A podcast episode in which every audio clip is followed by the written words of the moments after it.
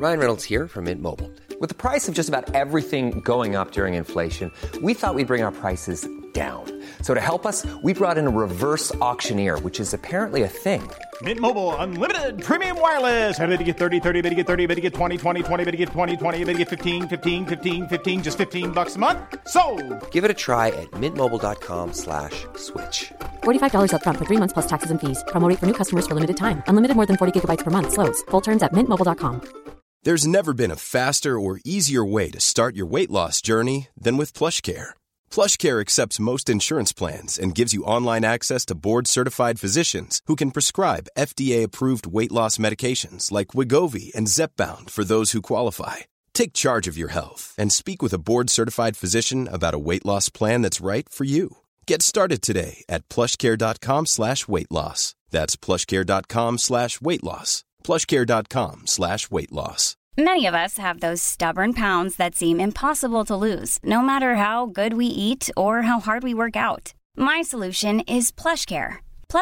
a leading telehealth provider work ادھر for you day and night to partner with you in your weight loss journey they can prescribe F T approved weight loss medication like وو bed Zepbound for who qualify plus they x To get started, visit plushcare.com plushcare.com slash slash weight weight loss.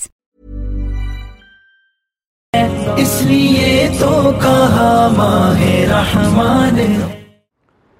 الحمد للہ رسول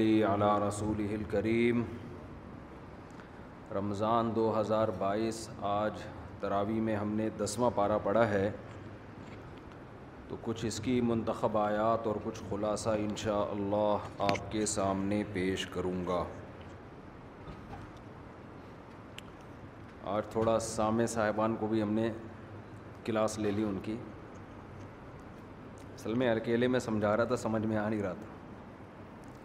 وہ گڑبڑ یہ کر رہے تھے کہ آدمی ایک رکو آگے نکل جاتا ہے پھر اس میں غلطی ہوئی ہے تو وہ چار چھ آیتیں پہلے سے بتا رہے ہیں اب پھر وہاں سے پڑھنا شروع کرو پیچھے لوگ تھک جاتے ہیں نا اس میں اس میں وہی جو بات ہے اتنی باقی اس کو صحیح کریں آگے چلیں اور ہمارے جو دوسرے سامنے ہیں وہ خود ہی اندر ہی اندر کچھ گنگنا رہے ہوتے ہیں تو آپ لوگوں نے دیکھا ہوگا نا وہ خود ہی اپنے آپ کو بتا رہے ہوتے ہیں کہ میں کیا پڑھ رہا ہوں آواز نہیں نکلتی ان کی اب صحیح ہو گئے ہیں اب تھوڑی کھنچائی ہوئی ہے نا تو دونوں ٹھیک ہو گئے ہیں اچھا دسواں پارہ آج ہم نے پڑھا ہے وَعْلَمُوا أَنَّمَا غَنِيمْتُم انما شَيْءٍ فَأَنَّ لِلَّهِ خُمُسَهُ فن وَلِذِ الْقُرْبَى صح اس میں دو صورتیں ہیں سورہ انفال اور سورہ توبہ جس کو سورہ بھی کہا جاتا ہے یہ دونوں صورتیں ٹوٹلی جہاد پر ہیں ہمارے نبی صلی اللہ علیہ وسلم کو اللہ نے تیئیس سال نبوت کے بعد زندگی دی ہے اس تیئیس سال میں آپ کا بہت بڑا وقت جنگوں میں گزرا ہے کیونکہ مخالفت بہت زیادہ تھی ایک لڑائی شروع نہیں ہوتی دوسری لڑائی دوسری ختم نہیں ہوتی تیسری لڑائی تیسری ختم نہیں ہوتی چوتھی لڑائی اسی وجہ سے جو پچھلی آسمانی کتابیں ہیں ان کتابوں میں جو ہمارے نبی کی علامات لکھی ہوئی ہیں ان میں ایک علامت ہے نبی الملاحم گھمسان کی جنگوں والا نبی کیا خاندانی نام ہے یا نہیں ہے لائٹ کو کیا ہو گیا ہیں فہد بھائی یہ کیمرہ لگا کے غائب کی ہو جاتے ہیں تو گھمسان کی جنگوں والا نبی ملحمہ کہتے ہیں لحم کا لفظ سنا ہے نا لحم گوشت کو کہتے ہیں عربی میں گوشت کے ریشے آپس میں چپکے ہوئے ہوتے ہیں تو ملحمہ کا معنی بھی ایسے جو جنگیں ہوتی ہیں نا جس میں تلواریں تلواروں کے اندر گھسی ہوئی ہوں لوگ لوگوں میں گھسے ہوئے ہوں ایسی گھمسان والی جنگیں تو ہمارے نبی کا نبوت کے بعد بہت بڑا حصہ کس میں گزرا جنگوں میں قرآن میں ہم نے جو کل آیتیں پڑھی تھیں ان میں ایک آیت یہ بھی تھی عندهم فی التورات والانجیل کہ یہود و نصارہ میں جو اہل حق ہے نا وہ رسول اللہ صلی اللہ علیہ وسلم پر ایمان لے کر آتے ہیں اس نبی پر ایمان لاتے ہیں جن کا نام یہ تورات اور انجیل میں لکھا ہوا دیکھتے ہیں واضح لکھا ہوا ہے ہمارے نبی کا نام آج تک لکھا ہوا ہے ڈاکٹر ذاکر نائک کا آپ نے سنا ہوگا اکثر وہ حوالہ پیش کرتے ہیں یہ آیتیں بائبل میں اور تورات میں خاص کس کے بارے میں رسول اللہ صلی اللہ علیہ وسلم کے بارے میں اور اس کی سب سے بڑی دلیل یہ ہے کہ ہم عیسائیوں سے پوچھتے ہیں اگر اس سے نبی مراد نہیں ہے تو پھر کون مراد ہے کون مراد ہے پھر اس سے بھائی جو پیش گوئیاں کی جا رہی ہیں تو پھر تو دو ہزار سال سے زیادہ ہو گئے اب تک تورات کی وہ اور انجیل کی وہ پیش گوئیاں گویا پوری ہوئی نہیں ہیں تو وہ کون ہیں تو وہ نبی محمد صلی اللہ علیہ وسلم ہے تو پچھلی امتوں میں جو علامتیں لکھی ہوئی ہیں ہمارے نبی کی اس میں ایک علامت گمسان کی جنگوں والا نبی دوسری علامت ان کو ساتھی کیسے ملیں گے ساتھی بھی بڑے وفادار ہوں گے پیغمبر کی علامتوں میں سے یہ بھی ولدینہ اشدا آہ رحما الکفار تراہم اُبَ نہم تراہم رقان من اللہ و رضوانہ تم ان کو رکو اور سجدے میں دیکھو گے ہر وقت اللہ کی رضا کی تلاش میں رہیں گے وہ تو قرآن نے صحابہ کی یہ فضیلت بھی بیان کی ہے کہ ذالی کا مثلحم فطر قرآن کہہ رہے یہ ان کی مثالیں تورات میں ہیں یعنی اللہ نے تورات میں صرف محمد صلی اللہ علیہ وسلم کا تذکرہ نہیں کیا بلکہ ابو بکر عمر عثمان علی ابن مسعود ابو حریرا ابن عباس حضرت عباس معاذ ابن جبل اور جابر بن عبداللہ یہ سارے حضرت عائشہ حضرت زینب سارے صحابہ صحابیات کا تذکرہ بھی اللہ نے قرآن میں تورات میں ذکر کر دیا کہ ایسے ساتھی ہوں گے یہ یعنی نہیں کہ ایک ایک کا نام ہائی لائٹ کیا ان کی علامتیں بیان کر دیں تو ان علامتوں میں اب دیکھو نبی صلی اللہ علیہ وسلم کا بہت بڑا وقت آپ کا جنگوں میں گزرا ہے لڑائیوں میں لڑائیوں میں گزرا ہے حالانکہ آپ نبی رحمت ہیں وما اور قرآن کہہ رہے ہم نے تمام جہان والوں کے لیے آپ کو رحمت بنائے تو آپ کہہ سکتے ہیں یہ کیسی رحمت کہ اتنا بڑا حصہ آپ کا کس میں گزرا جنگوں میں ایک روایت کے مطابق ستائیس مرتبہ آپ خود بنف سے نفیس گھوڑے کی پشت پر سوار ہو کر لڑنے کے لیے گئے ہیں کتنی مرتبہ ستائیس جنگوں میں آپ نے خود شرکت کی ہے چھوٹی بڑی اور اس کے علاوہ جو آپ نے سرایہ بھیجے ہیں صحابہ کے لشکر بھیجے ہیں وہ اس سے بھی زیادہ ہیں تو بھائی رحمت کا وہ مفہوم نہیں ہے جس جو ہم نے فرض کیا ہوا ہے کہ اتنے میٹھے بن جاؤ کہ جو بھی کھا کے ختم کرنا چاہے آپ کو کر سکے رحمت کا وہ مفہوم ہے کہ آپ سراپا رحمت بن جائیں لوگوں کے لیے نرم دل ہوں آپ کا ظرف لوگوں کے لیے بہت بڑا ہو لیکن ظالموں کے لیے آپ کے دل میں جگہ نہیں ہونی چاہیے آج بہت سے لوگ ظالموں پہ ترس کھا رہے ہوتے ہیں ڈاکو پکڑے جاتے ہیں نا ان کو چھوڑ دو بیچاروں کو توبہ کر لیں گے اللہ بہت غفور اور رحیم ہے تو یہ بے وقوفی ہے یہ رحمت نہیں ہے یہ حماقت ہے قومی مجرموں کو چھوڑ دینا اور اس طرح بڑے بڑے مجرموں کو بہت سے مجرم تو ایسے ہیں جن کو معاف کا آپشن ہی میں نے تو دو چار دن پہلے پورا درس کیا تھا نا کہ کون سے مجرم ایسے ہیں جن میں تو معافی کا اللہ نے حکومت کو بھی آپشن نہیں دیا کہ حکومت بھی معاف نہیں کر سکتی تو تو یہ جو سورہ انفال ہے اور سورہ توبہ ہے اے ٹو زیڈ کس کے بارے میں لڑائیوں کے بارے میں غزوہ بدر کا بھی تذکرہ غزوہ حنین کا تذکرہ غزوہ احد کا تذکرہ غزوہ تبوک کا تذکرہ تبوک میں بہت بڑی لڑائی تھی اسلام میں شروع کی جو جنگیں ہیں نا وہ ہوئی ہیں دفاعی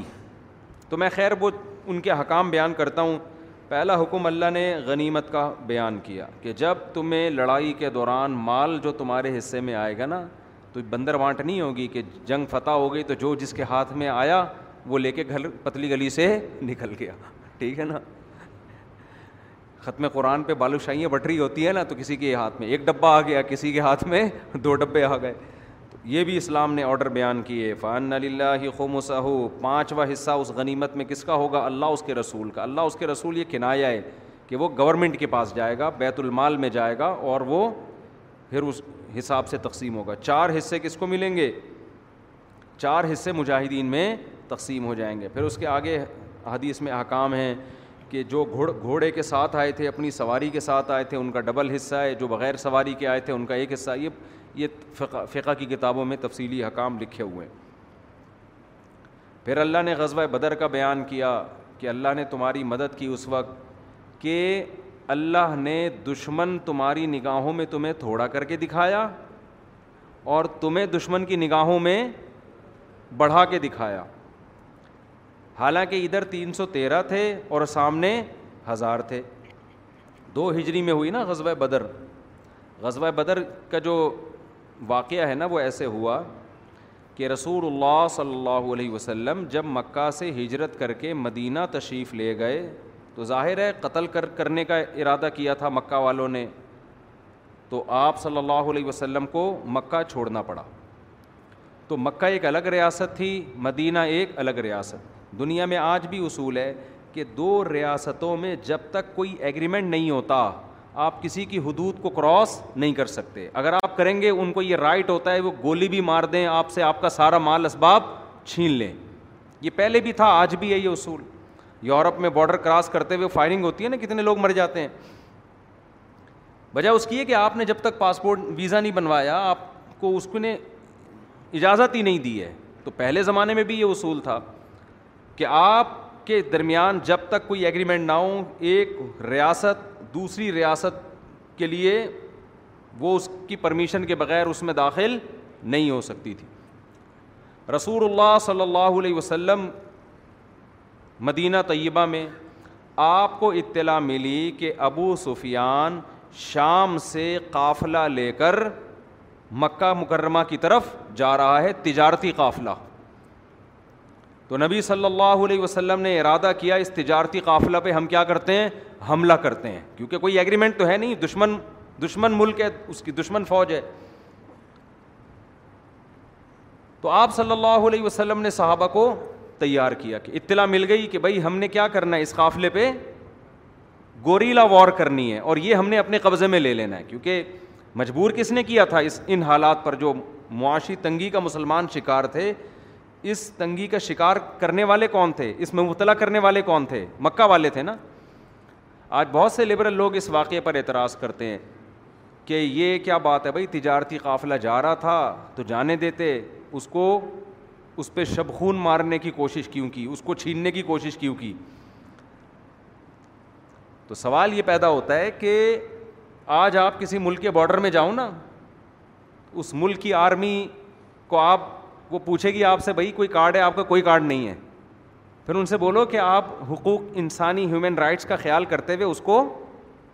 پروٹوکول دے کے تمیز سے کیا کر دو رخصت کر دو ایسا کہیں بھی نہیں ہوتا کیونکہ یہ جنگ سمجھی جاتی ہے اور پھر ان حالات پر مجبور کس نے کیا مشرقی نے مکہ نے یہاں بھی لبرل لوگ غلطی کرتے ہیں وہ یہ کہتے ہیں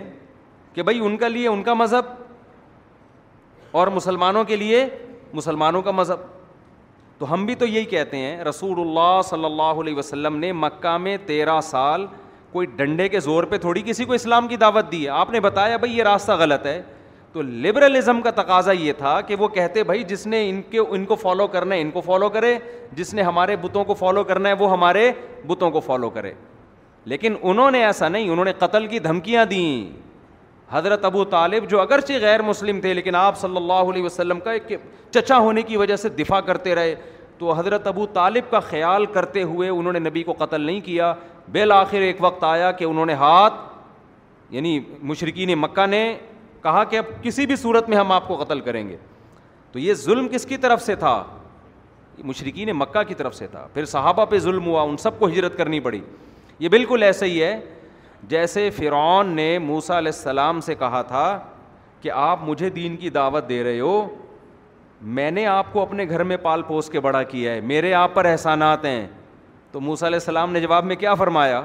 کہ یہ بھی تو ایک نعمت ہے کہ تو نے بنی اسرائیل کو غلام بنایا ہوا ہے کیا مطلب کہ اگر تو بنی اسرائیل کو غلام نہ بناتا اس کے بچوں کو قتل نہ کرتا تو میری ماں مجھے کبھی صندوق میں ڈالنے پر مجبور نہ ہوتی اور نہ میں تیرے محل میں آتا اور نہ تیرے محل میں تربیت پاتا یہ جو تربیت پر میں مجبور ہوا ہوں کہ تیرے محل میں میں پلوں بڑھوں تو یہ بھی تو تیری حرکتوں کی وجہ سے ہوا ہوں اس کی مثال ایسے جیسے آپ کسی کو گرفتار کر کے جیل میں ڈال دیں اور روٹی کھلا رہے ہیں صبح شام اور ایک سال کے بعد آپ کو بولیں کہ میں نے تجھ پر کتنا احسان کیا کہ میں نے تجھے صبح شام دو دو پراٹھے کھلائے ملائی کے ساتھ تو اگلا کہے گا یہ مجبور جو میں تیرے ٹکڑوں پہ مجبور ہوا نا یہ مجبور کس نے کیا ہے تو نے کیا ورنہ میرے دونوں ہاتھ دونوں پاؤں سلامت تھے میں اپنے خرچے پہ کھا سکتا تھا تو یہ تیرا احسان نہیں ہے تیرا ظلم ہے جو تو نے مجھے جیل میں ڈال دیا اب وہاں پراٹھے کھلا کے کیا کہہ رہے کہ میں تجھے کیا کھلا رہا ہوں پراٹھے بھی کھلا رہا ہوں اور پراٹھے کے ساتھ ملائی بھی کھلا رہا ہوں تو بعض لوگ کیا کرتے ہیں ظلم کر کے آپ کو مجبور کر دیتے ہیں اور پھر کچھ احسان کر رہے ہوتے ہیں جیسے بڑا بھائی سارے بڑے بھائی ایسے نہیں ہوتے چھوٹے یتیم بھائی یا یتیم بہن کی وراثت پہ قبضہ کر کے ان کو عید بقرعید پہ کپڑے بنا کے دے رہے ہوتے ہیں اور پھر کہہ رہے ہوتے ہیں دیکھو ہم کتنے اچھے ہیں ہم تمہارے اسکول کی فیسیں بھی دیتے ہیں اور کوئی کوئی مسئلہ ہو تو ہمیں بتانا ہے ٹھیک ہے تو بھائی تو جو جو ان پہ خرچ کر رہا ہے یہ اپنے باپ کے پیسوں سے تھوڑی کر رہا ہے ان کے پیسوں سے کر رہا ہے تو یہ بڑے ڈرامے دنیا میں ہو رہے ہیں خیر تو رسول اللہ صلی اللہ علیہ وسلم نے ارادہ کیا دیکھو یہاں بھی نبی اسباب اختیار کر رہے ہیں یہ بھی چیز سمجھنے کی ہے آپ نے یہ نہیں فرمایا کہ نہیں ہم مدینہ میں آرام سے بیٹھے رہتے ہیں کوئی قافلہ جا رہا ہے تو جانے دو چلو ہمارے اخلاق سے وہ اتنے متاثر ہوں گے ان کو پتہ چلے گا کہ قافلہ گزر گیا اور پھر بھی مسلمانوں نے کچھ بھی نہیں کہا اتنا اچھا امیج ہمارا جائے گا بھائی آپ کا امیج جتنا بھی اچھا جائے ادھر مدینہ میں لوگ بھوک سے مریں گے جو حالت کر کے رکھی ہوئی ہے یہ بیچارے گھروں کو چھوڑ کر آئے ہیں جو مہاجر صحابہ ہیں قسمہ پرسی میں ان ان سے ان کا مال چھین لیا گیا ان کے بچوں کو ان سے جدا کر دیا گیا تو اللہ سے دعائیں مانگیں لیکن جہاں اسباب کا موقع ملے وہاں اسباب ترک نہیں کرنا ہے تو آپ نے حکم دیا بھائی تیاری کرو حکم دیا کیا کرنا ہے تیاری کرو ہم نے حملہ کرنا ہے یہ جو تجارتی قافلہ جا رہا ہے تین سو تیرہ یا تین سو بارہ افراد کو لے کر چونکہ وہ قافلہ تو بہت بڑا تھا مگر ظاہر ہے وہ جنگ کے لیے تو نہیں جا رہا تھا وہ تو تجارت کے لیے تھا تو آپ صلی اللہ علیہ وسلم کا خیال یہ تھا کہ تین سو تیرہ افراد ہمارے لیے اس پر حملہ کرنے کے لیے بہت ہیں کوئی فوج تھوڑی ہے کوئی آرمی تھوڑی ہے لڑنے کے لیے جو آ رہی ہے تو آپ نے اس چیز کو سیکرٹ رکھا کہ بھائی ان کو پتہ نہ چلے ہر ہر ہم جا کے ہم جا کے حملہ کرتے ہیں اور ان سے تجارتی مال چھین لیتے ہیں لیکن اللہ کچھ اور ہی چاہتا تھا اللہ یہ چاہتا تھا یہ بڑی جنگ ہو یہ کیا ہو بڑی جنگ اگر پہلے سے یہ پتہ چل جاتا نا کہ ابو جہل مکہ سے ایک ہزار کا لشکر لے کر آ جائے گا تو آپ صلی اللہ علیہ وسلم پھر ارادہ نہ کرتے کیوں یہ بھی سمجھنے کی بات ہے اسلام نے ہمیں جنگ میں بھی اسباب اختیار کرنے کا حکم دیا ہے اپنے سے کئی گنا سے زیادہ کئی گنا زیادہ طاقتور سے ہمیں پنگا لینے کی اجازت اسلام نے نہیں دی ہے یہ اس لیے کہہ رہا ہوں آج بہت سے نوجوان سر پھرے وہ بس یہ کہتے ہیں اڑ جاؤ پھاڑ دو پھوڑ دو توڑ دو یہ کر دو اللہ کی مدد آئے گی تین سو تیرہ ہزار پہ غالب آ سکتے ہیں تو ہم نہیں آ سکتے وہ بھائی وہ تو اللہ نے کر دیا تھا ورنہ انہیں جو آیتیں ہم نے آج پڑھی ہیں نا انہیں میں آیا ہے کہ اے ایمان والو این یکم کم من کم می اتن یغلبو می میرا وعدہ ہے کہ سو ہو گئے تو دو سو پہ غالب کروں گا ہزار ہو گئے تو دو ہزار پہ غالب کروں گا کیا مطلب اس سے کم میں میرا وعدہ نہیں ہے آدھا کام اسباب سے ہوگا آدھا تمہاری ایمانی طاقت سے ہوگا اگر آدھے سے بھی کم ہو پھر اللہ کی طرف سے کوئی ذمہ داری نہیں ہے پھر شکست بھی ہو سکتی ہے اسی لیے تمام فقہا کا اتفاق ہے کہ آپ اگر خود کسی ملک پہ کسی دشمن پہ اٹیک کر رہے ہیں تو یہ آپ کے لیے شرعن اس وقت تک جائز نہیں ہے جب تک آپ کے پاس ان کی طاقت کی نسبت کم سے کم آدھی طاقت نہ ہو آدھی سے کم ہے تو پھر آپ کو پنگا لینے کی اجازت نہیں ہے کیونکہ آپ پھر خودکشی کہلائے گی ہے نہیں یہی بات میرا خیال ہے اس کی مثال ویسے بھی ہے نا دس آدمی آپ سے لڑنے کے لیے آ رہے ہیں آپ نے کہا نعرہ تقبیر لگا کے میں سب سے لڑوں گا فلم میں تو لڑ لو گے آپ فلم میں پاکستانی فلم ہوگی تو بیس سے بھی لڑ لو گے انڈیا کی ہوگی تو دس سے لڑ لو گے انگریزوں کی ہوگی تو دو چار سے زیادہ سے لوگ کہتے ہیں نا ہم بھی بچپن میں اللہ معاف فرمائے دیکھی تھی توبہ کر لی تھی تو اس میں دکھاتے تھے پاکستانی میں دکھاتے تھے کہ دشمن وہاں کھڑا ہے مکہ آپ نے یہاں سے مارا تو وہیں سے گر گیا جا کے نا اور پچیس تیس آدمی اور لڑک گئے انڈیا میں تھوڑا اور ریئلٹی دکھاتے تھے اور انگریزوں میں تھوڑا اور زیادہ دکھاتے تھے تو یہ فلموں میں تو بہت ہوتا ہے اس طرح لیکن گراؤنڈ ریئلٹی کو دیکھ کر جو اسلام نے حکم دیا ہے کہ آپ کو حکومت کے خلاف بغاوت کی بھی اجازت نہیں ہے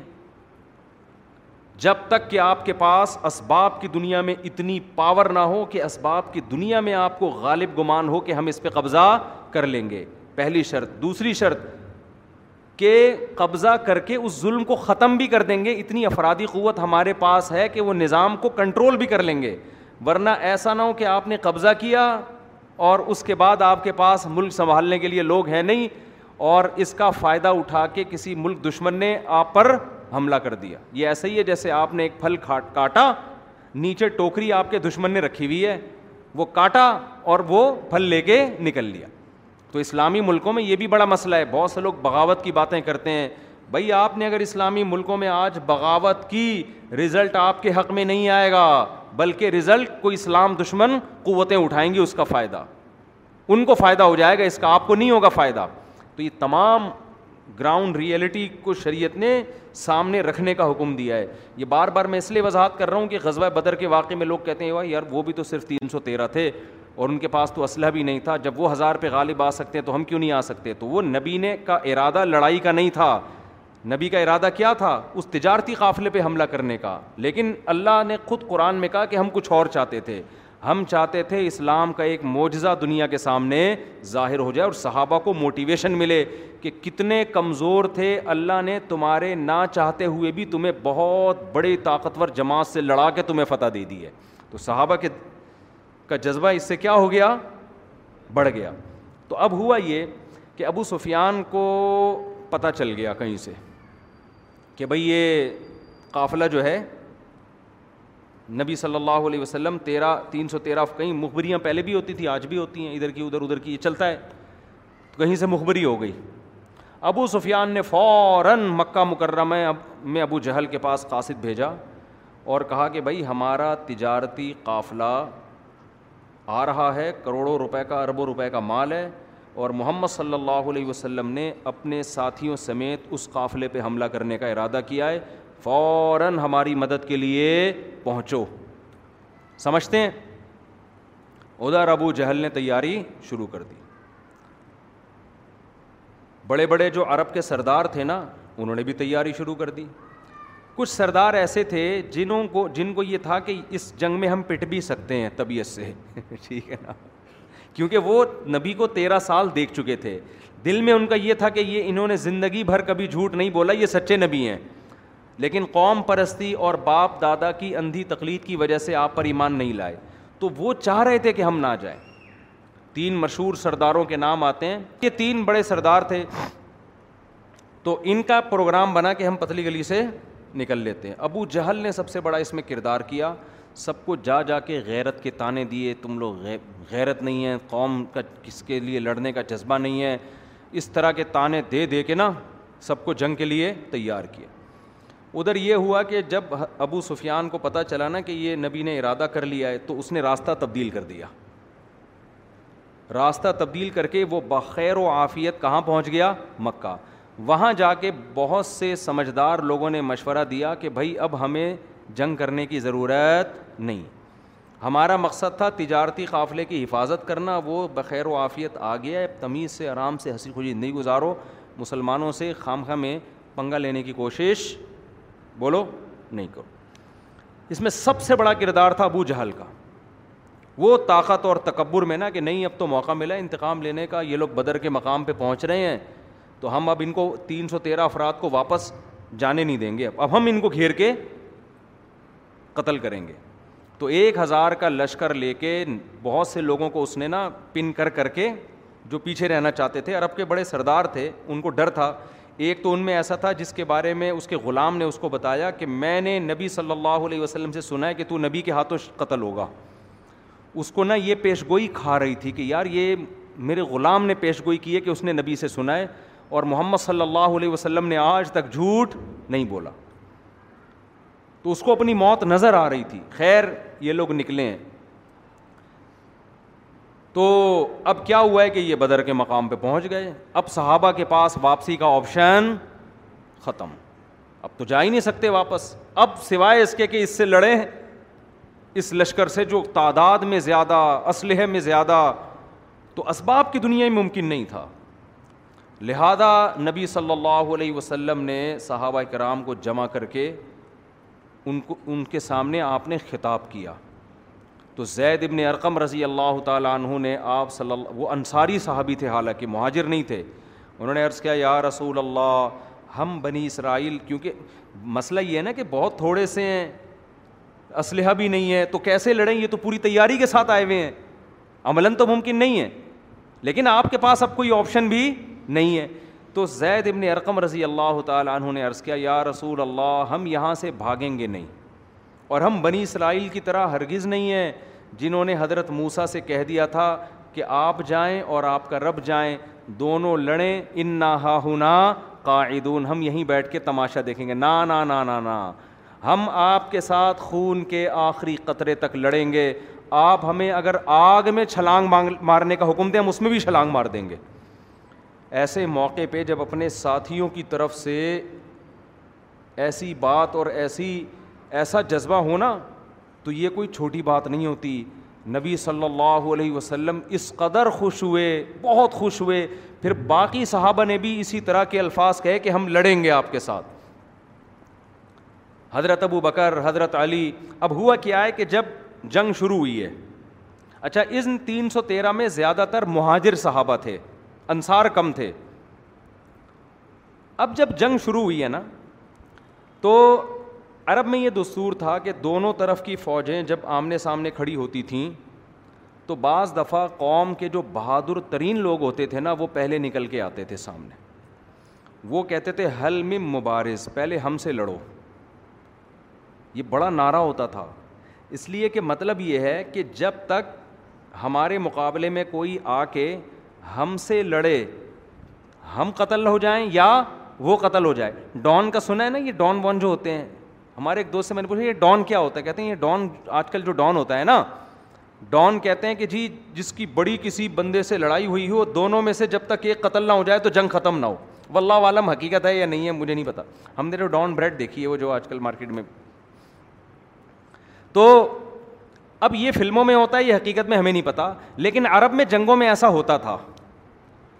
کہ ادھر کا ڈون نکل کے آتا تھا صحیح ہے نا وہ کہتا تھا کہ پہلے ہم سے لڑو جنگ بعد میں شروع ہوگی ادھر سے کوئی بہادر آئے گا دونوں لڑیں گے جب تک دونوں میں سے ایک قتل نہیں ہو جائے گا لڑائی شروع نہیں ہوگی یہ بہت بڑے فنٹر کا کام ہو سکتا تھا یہ معمولی آدمی کا کام نہیں تو اب یہ جو تین سردار تھے نا ولید ابن اتبا اتبا ابن شیبہ اور ایک تیسرا ان تینوں کو شرمندگی تھی کہ ہم اس جنگ میں آنے سے پیچھے ہٹ رہے تھے اور بدر میں آنے کے بعد بھی انہوں نے مشورے دیے تھے کہ نکل لو پتلی گلی سے آرام سے اسی میں ہے لشکر ہمارا خیر و آفیت کے ساتھ بچ گیا ہے تو اب واپس ابو جہل ان کو مسلسل تانے دیتا رہا تم عورتوں کی طرح چوڑیاں پہن کے بیٹھ جاؤ تم یہ کرو جیسے ہوتا ہے نا ان کو یہ شرمندگی تھی کہ یار ہم نے جانے کی باتیں اتنی کر لی ہیں اب جب جنگ ہونی ہی ہے تو اپنی خفت مٹانے کے لیے کیونکہ واپس جانا تو قوم کے پاس ہی ہے نا پھر عرب میں عورتیں بڑا بڑے بزدلی کے تانے دیا کرتی تھیں کہ یہ ایسے ہیں یہ جنگ میں ایسی باتیں کر رہے تھے اچھا یہ لوگ اپنے ساتھ باندیاں بھی لائے تھے ناچنے کے لیے عورتیں بھی لائے تھے وہ دھمال شمال نہیں ہوتے تو پورے دھمال ومال موسیقی میوزک یہ سب کچھ کیونکہ ان کو تو تھا کہ ہم ایک ہزار ہم تو فتح ہی ہوگی ہماری اب کیا ہوا ہے کہ یہ تینوں نکل کے آ گئے سامنے اور انہوں نے نعرہ لگایا اپنی شرمندگی بچانے کے لیے نا شرمندگی سے بچنے کے لیے انہوں نے تاکہ ہمیں یہ تلافی ہو جائے اور لوگ ہمیں بزدل نہ سمجھیں تو میدان میں نکل کے ان تینوں نے کہا حل میں مبارز کوئی ہے ہمارے مقابلے میں پہلے مقابلہ کرنے والا ادھر سے تین انصاری صحابی نکل کے آئے سامنے تین انصاری صحابی اب آپ ان کی بہادری دیکھو تھے عرب نا اور تھے قریشی ہاشمی نبی کی قوم کے انہوں نے کہا نا نا نا نا نا اب جب لڑائی ہوگی تو ہمیں ہمارے جیسے لوگ چاہیے سمجھ رہے ہیں نا ان سے لڑنے میں مزہ نہیں آئے گا اس سے پتہ چلتا ہے کہ اللہ نے اپنے نبی کو جو لوگ دیے نا وہ قوم بڑی غیرت والی تھی بہادر تھی نبی صلی اللہ علیہ وسلم نے ان کی غیرت کا رخ چینج کر دیا ہے اگر یہی بنی اسرائیل ہوتے یہودی ہوتے نا تینوں کبھی سامنے نکل کے نہ آتے اور نکل کے آتے تو ان کی تمنا ہوتی کوئی پدے پدے سے ہمارے سامنے آ جائیں جن کو شکست دے کے ہم کیا کر لیں اپنا نام روشن کر لیں تو عرب کی دشمنی بھی اچھا مدینہ میں کیا تھے منافق یہودی وہ سارے یہودی تھے مشرقین مکہ میں کوئی منافق نہیں تھا ہمارے نبی کی قوم میں کوئی منافق نہیں تھا وہ اگر اندر سے کافر ہیں تو باہر سے بھی کافر اندر سے مومن ہیں تو باہر سے بھی مومن یہود میں کیا گڑبڑ ہو رہی تھی باہر سے کچھ اور لا الا ہا الا ولا الا ہا الا قرآن کہہ رہے ہیں مفاد وہاں نظر آئے تو ادھر لڑک گئے ادھر ادھر نظر آئے تو لڑک گئے اس کو کہتے ہیں دو نمبر آدمی تو یہ تینوں نکل کے آئے انہوں نے کہا کہ بھائی تین بندے آ جائیں وہاں سے تو وہ جب آئے تو انہوں نے کہا نا نا نا یہ ہمارے اکفا نہیں ہے ہمارے کفو نہیں ہے تو پھر رسول اللہ صلی اللہ علیہ وسلم نے حضرت ابو عبیدہ یہ بھی قریشی ہاشمی حضرت جعفر طیار رضی اللہ تعالیٰ عنہ یہ بھی قریشی ہاشمی اور آپ نے حضرت علی رضی اللہ تعالیٰ عنہ حضرت علی بھی نبی کے چچا زاد اور حضرت جعفر طیار بھی نبی کے چچا ذات اور حضرت ابو عبیدہ بھی نبی کے رشتہ دار چچا زاد تو نہیں لیکن اسی قوم کے تو ان تینوں نے دیکھ کر کہا کہ نام اکفا انا ہاں ہاں یہ ہمارے کیا ہیں ہمارے جوڑ کے ہیں ان سے لڑائی میں مزہ آئے گا جب لڑائی شروع ہوئی ہے تو حضرت علی اور حضرت حمزہ نے ان دو کا انا للہ کر دیا ان دو کو قتل کر دی انا للہ تو نہیں کہنا چاہیے کافروں کے لیے ان دو کو جان سے مار دیا لڑائی ہوئی وہ یہ دونوں غالب آ گئے لیکن حضرت ابو عبیدہ بن جراح رضی اللہ تعالیٰ عنہ کا جس سے مقابلہ ہوا تو اس نے حضرت ابو عبیدہ بن جراح کی ٹانگ پہ اتنی زور سے تلوار ماری کہ وہ ٹانگ آپ کی شہید ہو گئی کٹ گئی وہ اور آپ کو میدان جنگ سے لایا گیا لیکن پھر ان دونوں صحابی نے حملہ کر کے اس کو بھی قتل کر دیا تو بعد میں حضرت ابو عبیدہ رضی اللہ عنہ زخم کی تاب نہ لا سکے اور آپ کی شہادت ہوگی تو ادھر سے ایک ادھر سے ادھر سے تینوں اس کے بعد ایک لڑائی شروع ہوئی ہے تو لڑائی میں اتنی زبردست پھر قرآن نے تسلیاں دیں انہی آیتوں میں اللہ نے بیان کیا اے یوری کا ہم اللہ حفیع منامی کا کلیلہ اللہ نے صحابہ کا روب ان کے دلوں پہ بٹھا دیا اور ان کو جماعت کم کر کے دکھائی کہ یہ تھوڑے لوگ ہیں اور ان کو یہ دکھایا کہ یہ بہت زیادہ لوگ ہیں پھر اللہ نے آسمان سے فرشتے نازل کیے مدد کے لیے تو بڑی زبردست جنگ شروع ہوئی تو ایک مشہور صحابی ہیں ان کا نام ذہن سے نکل گیا اس جنگ میں ان کا بھی بڑا کردار ہے دو صحابی تھے حضرت معوض اور معاذ یہ دونوں بچے تھے اچھا اس جنگ میں کچھ بچے صحابہ کو واپس بھی کیا ہے کچھ صحابہ ایسے تھے جو نو عمر تھے آپ صلی اللہ علیہ وسلم نے ان کو جنگ سے واپس کیا حضرت معاوض اور معاوض چھپتے پھر رہے تھے کہ نبی کی ہم پہ نظر نہ پڑ جائے کیونکہ ہم پہ اگر نظر پڑی تو ہمیں بھی کیا کر دیا جائے گا باہر تو یہ چھپتے پھر رہے تھے تو ایک مشہور صاحب ہی اس وقت نام ذہن سے نکل گیا وہ کہتے ہیں کہ میں نے اپنے دائیں بائیں غزوہ بدر میں دیکھا کہ معاوض اور معاذ جیسے بچے کھڑے ہوئے ہیں تو میرے دل میں خوف پیدا ہوا کہ میرے ساتھ کوئی بہادر اور بڑی بڑے مچور لوگ ہوتے جنگ میں ایسا ہوتا ہے نا جب آپ لڑ رہے ہیں تو آپ چاہتے ہیں یار میرے ساتھ کون ہو کوئی سپورٹر اچھا ہو نا کہتے میں نے دیکھا کہ یہ دونوں کیا ہیں بچے تو میرے دل میں خوف پیدا ہوا کہہ رہے لیکن ان بچوں کا جذبہ یہ تھا کہ ان دونوں نے مجھ سے پوچھا کہ ابو جہل کدھر ہے صحیح ہے نا جی۔ انہوں نے مجھ سے کیا پوچھا جیسے ہمارے دور کے بچے ہوتے ہیں مجھ سے انکل ابو جہل کہاں ہے ہمارے دور میں کوئی ہوتا ہے نا انکل کہتے ہیں نا بڑوں ابو جہل کہاں ہے کہتے میں نے کہا بھائی یہ تو بڑے بہادر بچے ہیں معاوض اور آپ نے نظموں میں نام سنا ہوگا نا حضرت معاوض اور معاذ کا تو انہوں نے کہا ہم ابو جہل کہاں ہیں ہم نے سنا ہے وہ اسلام کا سب سے بڑا دشمن ہے تو پھر یہ لوگوں سے پوچھتے پوچھتے ابو جہل کے پاس پہنچے لڑائی ہوئی اور بالآخر ابو جہل کو انہوں نے گرا دیا لڑائی ابو جہل زخمی حالت میں یہ نہیں قتل نہیں کر سکے اس کو یہ اور ان کا بھی بازو کٹ گیا غالباً معوض یا حضرت معاذ رضی اللہ تعالیٰ عنہ کا بازو کٹ گیا تو وہ نبی صلی اللہ علیہ وسلم کا معجزہ ظاہر ہوا آپ نے وہ بازو لگایا اور وہ بازو جڑ گیا یہ جو ابو جہل تھا نا جب یہ جنگ میں زخمی ہو کے نیچے گرائے تو حضرت عبداللہ ابن مسعود رضی اللہ تعالیٰ عنہ یہ بہت دبلے پتلے صحابی تھے ان کی پنڈلیاں اتنی باریک تھیں کہ یہ شلوار ٹخنوں سے اوپر اٹھاتے اس سے زیادہ نہیں اٹھاتے تھے وجہ اس کی یہ تھی کہتے مجھے شرم آتی تھی اپنی پنڈلیاں دکھاتے ہوئے اتنی باریک پنڈلیاں تھیں تو یہ تھے بھی غریب مسکین یہ اصحاب صفہ میں سے تھے جن کے بارے میں آتا ہے نا غربت کی وجہ سے پورا پورے کپڑے نہیں ہوتے تھے پہننے کے لیے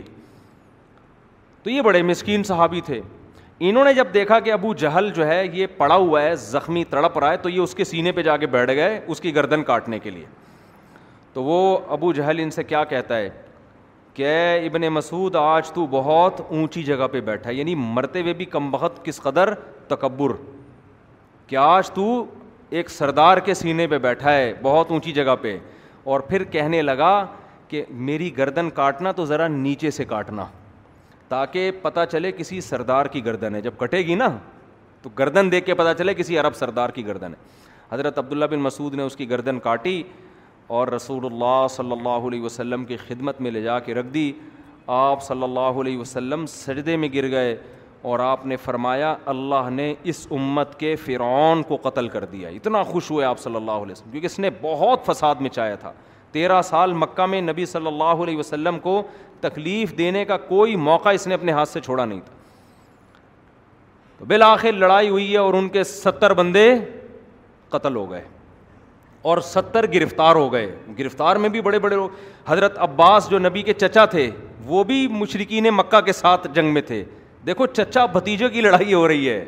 کزنوں کی لڑائی ہو رہی ہے اس سے پتہ چلتا ہے اسلام قوم پرستی کے حق میں بالکل بھی نہیں ہے اگر ہمارے نبی نے عربوں کی خاطر یہ جنگ کی ہوتی عرب عربیت کو دنیا میں پھیلانے کے لیے عربوں کی حکومت کو قائم کرنے کے لیے عرب کو دنیا کا بڑا بنانے کے لیے تو آپ کی تلوار سب سے پہلے عرب کے خلاف نہ اٹھتی آپ کی تلوار سب سے پہلے عربوں کے خلاف پھر عربوں میں بھی قریشیوں کے خلاف جو عربوں میں سب سے افضل پھر قریشیوں میں بھی ہاشمی کے خلاف جو آپ کی قوم کے لوگ تھے آپ کے چچا ذات آپ کے چچا آپ کے رشتہ دار اور آج ہماری جنگ ہوتی کس کے نام پہ ہے قوم پرستی کے نام پہ آپ پنجابی ہو آپ پٹھان ہو آپ مہاجر ہو آپ سرائکی ہو اللہ کی قسم قیامت میں اللہ کو ان ناموں سے کوئی دلچسپی نہیں ہے ہمارے ایک دوست تھے میں نے ان سے کہا آپ کی قوم میں ایک بری رسم ہے یہ چھوڑ دو وہ عالم بھی تھے میرے شاگرد تھے میں نے کہا یار جا کے اپنی قوم کو سمجھاؤ یہ اس رسم سے اور بھائی فن فن والے بیٹھے ہوئے خیریت سے تب یہ ٹھیک ہے آپ کی تو میں نے ان سے کہا کہ ہمارے بچے نا دیکھ رہے ہوتے ہیں یہ بیٹھ کے جب موقع ملتا ہے فن فن لے کے بیٹھ جاتے ہیں بچے تو ان کو میں نے ویڈیو بنا کے دیکھی بھیجی فن فن والوں کو میں نے کہا یار یہ دیکھو ہمارے بچے کیا کر رہے ہیں تو مجھے خوشی اس پر ہوتی ہے چلو وہ وہ بیہودہ پرینک نہیں دیکھ رہے نا اس زمانے میں نا بچہ اگر آپ کا سگریٹ پی رہا ہے شکر ادا کرو کہ چرس نہیں پی رہا یہ ایسا زمانہ ہے صحیح بتا دوں میں لوگ اس پہ کہہ رہے ہو تو ہمارا بچہ سگریٹ پی رہا بھائی چرس نہیں پی رہا اس پہ شکر ادا کرو اردو ڈرامہ دیکھ رہا ہے اس پہ تو یہ نہیں کہ ڈرامہ دیکھ رہا ہے یہ دیکھو کہ کوئی فلم نہیں دیکھ رہا تو یہ دور ایسا فتنے کا دور ہے تو ہم اس پہ خوش ہوتے ہیں چلو یار کوئی ایسی چیز دیکھ رہے ہیں خیر کیا عرض کر رہا تھا میں اب کیا بات چل رہی تھی اتنا قومیت کی میں جلدی سے وہ بتا دوں نا وہ ہم نے میں نے ان سے کہا کہ دیکھو تم تمہاری قوم میں یہ رسم ہے آپ عالم ہو آپ ان کو جا کے سمجھاؤ انہوں نے کہا استاد جی ہماری قوم میں یہ ہے ہم کیا کریں یہ تو ہمارا قوم ہی ہے تو باپ دادا سے چلی آ رہی ہے اور یہ ہم نہیں چھوڑ سکتے میں نے کہا ٹھیک ہے پھر قیامت کے دن جب اللہ تعالیٰ تم سے پوچھے کہ میں نے قرآن میں حکم تو یہ دیا تھا تم اس کے خلاف کیوں چلے تو کہہ دینا اللہ میں چونکہ مہاجر تھا تو اس لیے اس میں ہمارے ہاں ایسا نہیں تھا یا اللہ میں پٹھان تھا تو پٹھانوں میں ایسا نہیں ہوتا یا اللہ میں پنجابی تھا تو چونکہ پنجابیوں میں ایسا نہیں ہوتا تو اللہ اگر کہتے او ہو اچھا چلو پنجابیوں کے لیے یہ آیت نہیں نازل ہوئی تھی پٹھانوں کے لیے نہیں ہوئی تھی یہ مہاجروں کے لیے سرائکیوں کے لیے نہیں ہوئی تھی یہ آیتیں تو بس ویسے ہی میں نے نازل کر دی تھیں اس سے یہ والی قوم خارج تھی تو اگر اللہ آپ کی اس دلیل سے مطمئن ہو جائے تو بہت زبردست بات ہے یار یہ تو بڑی خوشی ہوگی پھر ہمیں اور اگر اللہ ان نعروں سے متاثر نہیں ہوتا تو میں نے کہا بھائی اپنی قوم کو رکھو ایک طرف اللہ کیا ہے دیکھو قوم سے محبت ہونا برا نہیں ہے انسان کو جب اپنا ہم زبان ہم قوم کہیں ملتا ہے تو ایک خوشی ہوتی ہے یہ تو نیچرل ہے لیکن قوم پرستی میں اپنی قوم کی ظلم میں حمایت کرنا اور دوسری قوم کی حق میں بھی مخالفت کرنا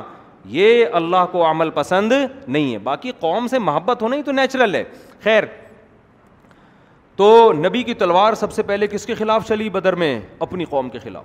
تو ستر بندے پکڑے گئے اور ستر کیا ہو گئے قتل ہو گئے یہ ایسا کام ہو گیا جس کی توقع بالکل بھی نہیں تھی کہ یہ کیا ہو گیا نبی صلی اللہ علیہ وسلم تو وہ جب تین سو تیرہ کو میدان میں لائے ہیں نا تو اس دوران مسلسل دعاؤں میں مشغول رہے آپ صلی اللہ علیہ وسلم کیونکہ اس جنگ میں شکست کا بھی اسباب کی دنیا میں امکان بہت تھا نا اسباب کی دنیا میں تو صحابہ کرام نے اس بات کا بڑا خیال کیا کہ رسول اللہ صلی اللہ علیہ وسلم کی جان کی ہم حفاظت کریں ایسا نہ ہو کہ آپ کو کوئی شہید کر دے تو صحابہ نے باقاعدہ پہرے دیے نبی کے لیے خیمہ بنایا کہ آپ کے قریب کوئی نہ آئے یہاں تو آپ صلی اللہ علیہ وسلم نے بخاری کی حدیث کے مطابق آپ نے دعا کیا مانگی اس دوران اے اللہ یہ تھوڑے سے لوگ ہیں اگر یہ قتل ہو گئے شہید ہو گئے لم تو عباد پھر قیامت تک زمین پر تیری عبادت نہیں ہوگی کیونکہ میں آخری نبی ہوں اور یہ آخری جماعت ہے اور یہ پوری کریم ہے جو میں لے کر آ گیا ہوں حالانکہ اللہ نے مدد اور نصرت کے وعدے کیے تھے لیکن پھر بھی رسول اللہ صلی اللہ علیہ وسلم نے اللہ کے سامنے آجزی اور ان کے کی علماء کہتے ہیں اللہ نے جتنے بھی وعدے کیے ہوں ہمیں اللہ کے سامنے فقیر ہی بننے کا حکم ہے تو نبی نے روتے رہے سردے میں اے اللہ اگر یہ جماعت شہید ہو گئی تو پھر قیامت تک تیری زمین پر عبادت نہیں ہوگی تو ستر مارے گئے جب وہ ستر مارے گئے ان کی لاشوں کو کنویں میں ڈالا گیا پھر آپ صلی اللہ علیہ وسلم نے ان لاشوں سے خطاب کیا سب کا نام لیا ایک ایک سردار کا اور کہا کہ بتاؤ جس چیز کا اللہ نے تم سے وعدہ کیا تھا کیا تم نے وہ اپنی آنکھوں سے دیکھ لیا کیا اس کو برحق پایا حضرت عمر کھڑے تھے عرض کیا یا رسول اللہ کیا یہ سن رہے ہیں یہ تو مردے ہیں آپ ان سے خطاب کر رہے ہیں کہ بتاؤ اللہ نے تم سے جس جہنم کا وعدہ کیا تھا وہ تم نے پا لیا ہے دیکھ لیا کہا تھا نا اللہ نے تمہیں شکست ہوگی تم مغلوب ہوگے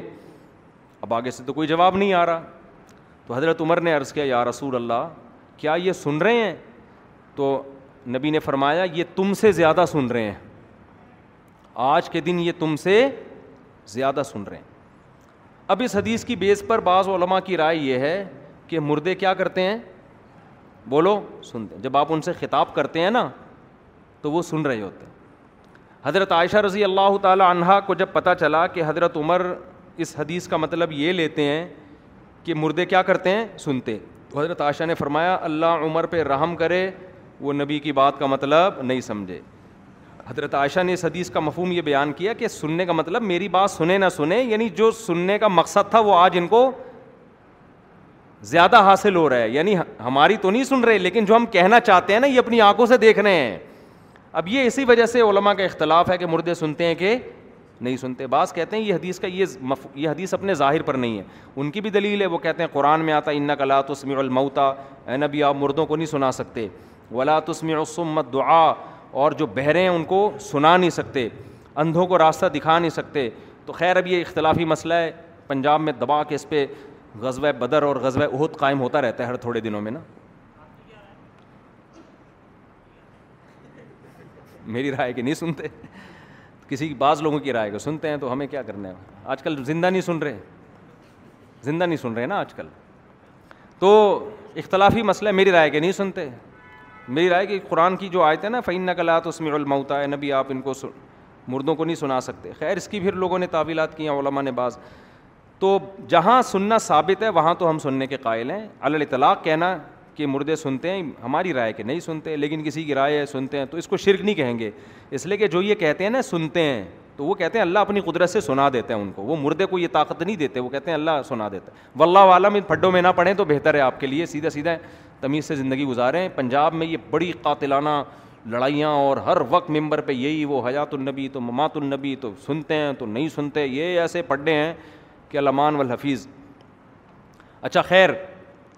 ستر آدمی ہو گئے گرفتار اب ان ستر کو کرنا کیا ہے یہ مشورہ ہوا ٹھیک ہے نا حضرت عمر رضی اللہ تعالیٰ عنہ نے حسب معمول مشورہ یہ دیا ان میں غیرت دینی حمیت بہت تھی انہوں نے عرض کیا یا رسول اللہ جو جس کا رشتہ دار ہے اس کے حوالے کیا جائے اور وہ اس کی گردن اپنے ہاتھوں سے اڑائے تاکہ یہ قوم پرستی کا کیا ہو بالکل خاتمہ اللہ خوش ہوگا دیکھو میری خاطر اپنے رشتوں کو نہیں چھوڑا تو ستر کو قتل کیا جائے ایک کو بھی نہیں چھوڑا جائے نبی صلی اللہ علیہ وسلم کی رائے ایسے موقعوں پہ ہمیشہ نرم رہی ہے حضرت ابو بکر کی رائے بھی ہمیشہ ایسے موقعوں پہ نرم رہی ہے حضرت ابو بکر ذرا نرم دل تھے اور ہمارے نبی کی طبیعت پہ تو تھا ہی جمال غالب تو آپ کا مشورہ یہ تھا کہ یہ ہمارے اپنے لوگ ہیں آج یہ ہمارے دشمن ہیں کل یہ ہمارے دوست بھی بن سکتے ہیں تو کیوں نہ ہم ان کو فدیہ لے کے چھوڑ دیں فدیہ سے فائدہ یہ ہوگا ہمارے معاشی حالات اچھے ہوں گے دوسرا ان میں جن کو پڑھنا آتا ہے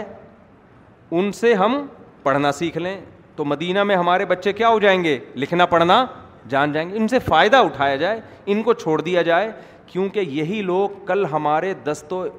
بازو بھی بن سکتے ہیں کیونکہ نبی جانتے تھے نا ان کی صلاحیتیں انہیں یہی ہمارے کل مددگار بنیں گے تو مشورے پر عمل ہوا اور آپ صلی اللہ علیہ وسلم نے ان سب کو فدیہ لے کے چھوڑ دیا لیکن قرآن میں اللہ نے اس پر تمبی فرمائی اور اللہ نے فرمایا کہ اللہ کو آپ کا فدیہ لے کے ان کو چھوڑنے کا عمل پسند نہیں آیا تب تغو توری عارضت دنیا تم دنیا کے پیسے چاہتے ہو کیا مطلب یہ وہ لوگ تھے جنہوں نے اس قدر اسلام کو نقصان پہنچایا تو ایسے موقع پہ اللہ نے حمایت کس کی کی حضرت عمر کی حضرت عمر جب حضرت ابو بکر اور نبی کے پاس گئے تو دیکھا وہ بیٹھے رو رہے ہیں عرض کیا یا رسول اللہ آپ کیوں رو رہے ہیں فرمایا اللہ کا عذاب قریب تھا کہ ہم پہ نازل ہو جاتا لیکن پھر اللہ نے اپنا رحم کر کے اس عذاب کو ہم سے ساقت کر دیا تو کچھ کام حضرت عمر نے ایسے کیے ہیں کہ جب حضرت عمر نے وہ مشورہ دیا اور وہ مشورہ آسمان سے آیتیں بن کے نازل ہوا حضرت عمر نے مشورہ دیا کہ آپ پردے کا حکم دیں مسلمان عورتوں کو تھوڑے دنوں میں آیتیں نازل ہو گئیں کہ اے نبی آپ اپنی زوجات اور اپنی بیٹیاں اور مسلمان عورتوں کو حکم دیں کہ گھر سے پر پردے کے بغیر نہ نکلا کریں بہت ساری آیتیں ایسی ہیں جو حضرت عمر کی موافقت میں نازل ہوئی ہیں جب امی عائشہ پہ تہمت لگی نا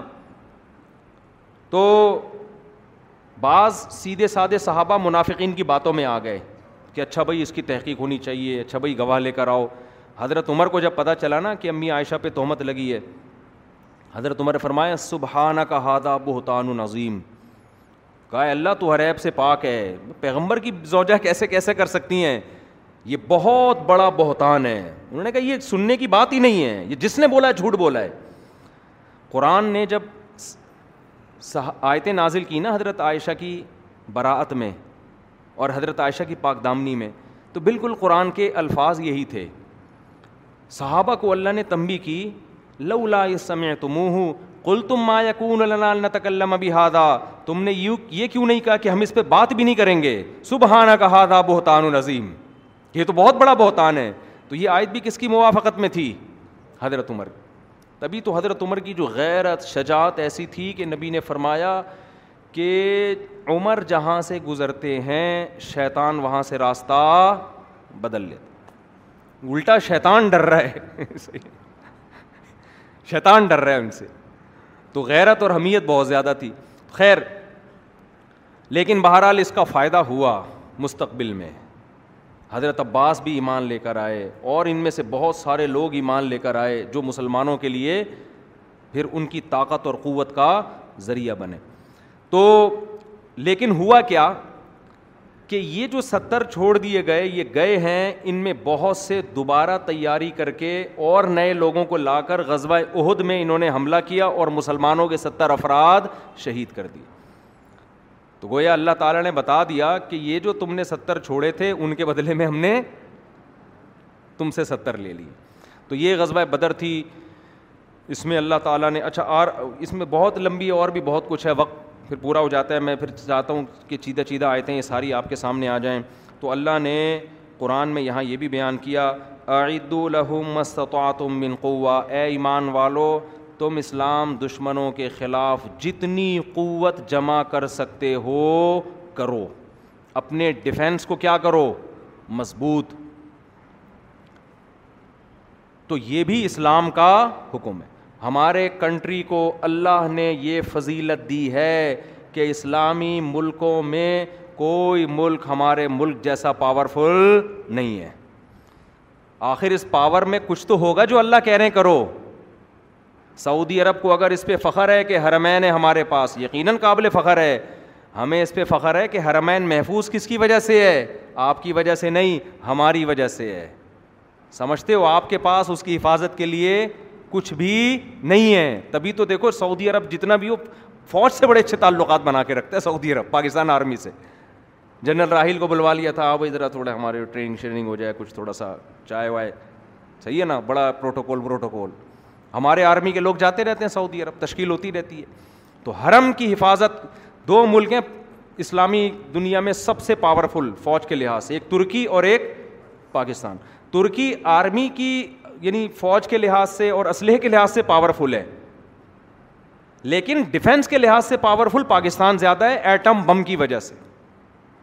بم ایسی چیز ہے نا یہ ہٹو بچوں ہو گئی ہمارے پاس جو اللہ نے ہمیں ایٹم بم دے دیا یہ ایسی چیز ہے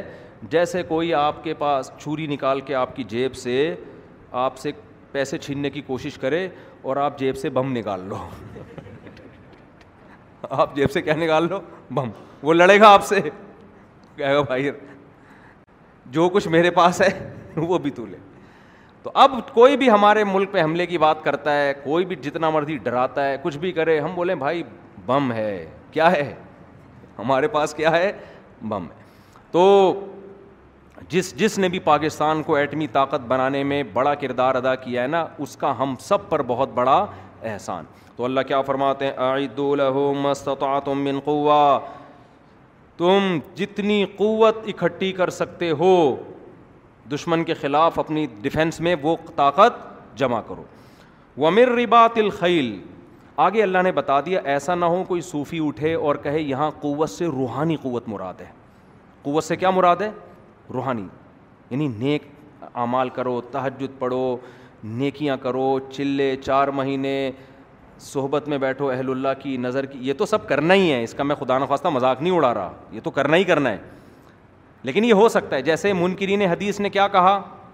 کہ نماز جو ہے نا نماز سے مراد ہے پانچ ٹائم میٹنگ اور وضو سے مراد ہے اپنے آپ کو گندگیوں سے پاک کر کے مسجد میں آنا یعنی یہ والا وضو ہی مارکیٹ سے کیا کر دیا انہوں نے شاٹ تو اس لیے اللہ تعالیٰ کو یہ معلوم تھا کہ کچھ اٹھیں گے فلاسفر اور وہ یہ کہیں گے قرآن جو کہہ رہے ہیں نا عید الحم مستططاۃ تم من قوا دشمن کے خلاف قوت اکٹھی کرو تو وہ قوت سے یہاں کون سی قوت مراد لے لیں گے روحانی قوت پھر عاملوں کے ٹوپی ڈرامے بھی شروع ہو جائیں گے ہم نے اتنے عملیات کر لیے ہیں کہ پاکستان کا باڈر کیا ہو گیا ہے محفوظ تین مسٹنڈے اس باڈر پہ بٹھا دیے ہیں چھ مسٹنڈے اس باڈر پہ انہوں نے جنات کے ذریعے کنٹرول کیا ہوا ہے ٹھیک ہے نا تو اس لیے اللہ نے فرمایا کہ یہاں قوت سے مراد کیا ہے میررباط الخیل گھوڑے باندھ کے رکھو اس زمانے کا سب سے بڑا ہتھیار کیا تھا گھوڑا اور حدیث میں آیت کی تفسیر ہے آپ نے فرمایا الا ان القوت رمی الا القوت رمی الا القوت رمی خبردار سنو اللہ نے جو کہا نا قوت اکٹھی کرو اس سے مراد پھینکنے کی طاقت ہے رمی کہتے ہیں کس کو پھینکنے کو آپ رمی کرتے ہیں نا وہاں حج پہ جب جاتے ہیں کیا مطلب آپ نے اپنی پھینکنے کی طاقت کو بڑھانا ہے ایسے میزائل کے یہاں بیٹھے بیٹھے فائر کرو پھینکنے کی قوت بڑھاؤ اس زمانے میں جب تلوار کی طاقت تھی تو نبی تیر کو تلوار پر ترجیح دے رہے ہیں اس لیے کہ تلوار میں جتنا دشمن کے قتل ہونے کا خطرہ ہے اتنا ہی آپ کے تیر میں آپ کا خطرہ کم ہے دشمن کا زیادہ اس لیے میزائل ٹیکنالوجی کو زیادہ فوکس کرو امیرکا جب افغانستان میں آیا تو نیچے اترے بغیر ہی پورا ملک فتح کر لیا اس نے کیوں فضائی طاقت تھی نا ارے اوپر اوپر سے ہی بم برسا برسا کے پورے ملک کو کیا کر لیا یعنی تباہ کر دیا نا پورے ملک کو تو اس لیے نبی نے فرمایا اللہ ان القوتر رمی قوت سے کیا مراد ہے تیر اندازی تو اس میں گھوڑوں کا استعمال اور حدیث میں تیر کا استعمال کا حکم دیا اور نبی صلی اللہ علیہ وسلم نے فرمایا ان ال... کیا ہے وہ ان الخیل معقود فی نواسی حل خیر القیامہ اللہ نے گھوڑے کی پیشانی میں قیامت تک کے لیے جہاد رکھ رکھ دیا ہے گھوڑے کی پیشانی میں اللہ نے قیامت تک کیا رکھ دیا ہے جہاد گھوڑے سے جہاد قیامت تک ہوگا ہم جب یہ حدیث پڑھتے تھے ہم حیران ہوتے تھے یار آج تو گھوڑے سے جہاد نہیں ہو رہا آج تو ٹینکوں سے ہو رہا ہے لیکن آپ کسی بھی ملک کی کسی آرمی کے آفیسر سے جا کے پوچھو وہ کہے گا آج بھی کوئی آرمی گھوڑے سے مستغنی نہیں ہوتی دنیا میں بہت ساری جگہیں ایسی ہیں جہاں گھوڑے کے علاوہ کوئی بھی نہیں جا سکتا پہاڑوں پہ گھوڑا چلتا ہے ٹینک چل نہیں سکتے دنیا کی ہر فوج گھڑ سواری سیکھتی ہے اور گھوڑوں پہ لڑائی کرنا سیکھتی ہے یہ آج بھی تو نبی نے فرمایا قیامت تک گھوڑا گھوڑا گھوڑا جو ہے نا بہت سے فقہا کے نزدیک حلال ہے امام ہونیفہ کے نزدیک تحریمی ہے اعلی جہاد ہے وہ کہنے گھوڑے کاٹ کاٹ کے ختم کر دیے تو لڑو گے کس پہ بیٹھ کے ٹھیک ہے نا لڑو گے کس پہ بیٹھ کے تو یہ جہاد کی وجہ سے اس کو اتنا پروٹوکول دیا گیا کہ اس کے کاٹنے کو بھی مکرو قرار دیا گیا ہے کہ نہیں بھائی یہ لڑائی کے لیے ہے یہ کھانے کے لیے کھانے کے لیے فارمی مرغی کھاؤ بٹیر کھاؤ ان کی پشت پہ بیٹھ کے تم لڑ نہیں سکتے گائے کھاؤ بیل کھاؤ بیل سے ہلچ چلواؤ گے لڑائی کے کام بیل نہیں آئے گا لڑائی کے کام کون آتا ہے گھوڑا تو اس کو عزت دی گئی ہے تبھی تو متربی نے کہا آز و فت دنا سرج و صابح و خیر و جلیسن فض زمانی کتابو یہ شعر پڑھتا ہوں بڑا مزہ آتا ہے متنبی سے کسی نے پوچھا کہ مرد کے لیے سب سے عزت والا مقام کون سا ہے آج آپ نوجوان سے پوچھیں یار سب سے زیادہ مرد کے لیے عزت کا مقام کون سا ہے وہ کہے گا جب میں پب جی میں جیت رہا ہوں پب جی کھیلتے ہوئے کیا کر رہا ہوں جیت رہا ہوں کوئی اور ٹھرکی ہوگا تو وہ کہے گا جب میری سیٹنگ کامیاب ہو جائے میں سلام بھیجوں وہاں سے بھی رپلائی آ جائے یہ میرے لیے سب سے خوشی اور عزت کی بات ہوگی دوستوں کو فخر سے بتاتا ہے الحمد للہ سیٹنگ کامیاب لیکن متنبی کا یہ کانسیپٹ نہیں تھا کیونکہ آج سے ہزار سال پہلے گزرا نا متنبی کہتا ہے مرد جس چیز پہ فخر کرتا ہے نا جس مقام پہ وہ تیرتے ہوئے گھوڑے کی پشت ہے دوڑتے ہوئے نہیں صحیح ہے نا تیرتے ہوئے گھوڑے کی یعنی اتنی اسپیڈ سے دوڑ رہا ہو کہ لگتا ہو کہ دوڑ نہیں رہا بلکہ تیر رہا ہے کا سب سے زیادہ عزت والا مقام تیرتے ہوئے گھوڑے کی پشت و خیر و جلی صنف زمانی کتابوں اور بہترین ہم نشین جس میں انسان بڑا خوبصورت لگتا ہے وہ آپ کی گرل فرینڈ نہیں ہے وہ آپ کی کتاب ہے جس کو آپ مطالعہ کر رہے ہو نہیں یہی بات سمجھ میں آپ ڈیٹ مارتے ہوئے نحوست ٹپک رہی ہوتی ہے فخر نہیں کر سکتے آپ سب سے اچھی پوزیشن انسان کی کیا ہے کتاب ہاتھ میں لے کے اسٹڈی کرو کتنا اچھا لگتا ہے نا دیکھنے میں صفحے پلٹ رہا ہے پھر یوں کر کے نا اچھا لگتا ہے کہ نہیں لگتا پھر اپنا چشمہ تھوڑا سا یوں کر کے دیکھتے ہیں ہاں بیٹا کیا بات ہے کیا کام ہے آپ پھر دوبارہ مطالعے میں مشغول ہو جاتا ہے ایک اور شعر سنا دوں بس جلدی سے مکمل کر دوں ہمارے حضرت ایک شعر پڑھا کرتے تھے عرب کے جو شاعر گزرے ہیں نا نبی صلی اللہ علیہ وسلم کے دور سے پہلے کیونکہ بہادری بہت عرب میں تھی فخر کیا کرتے تھے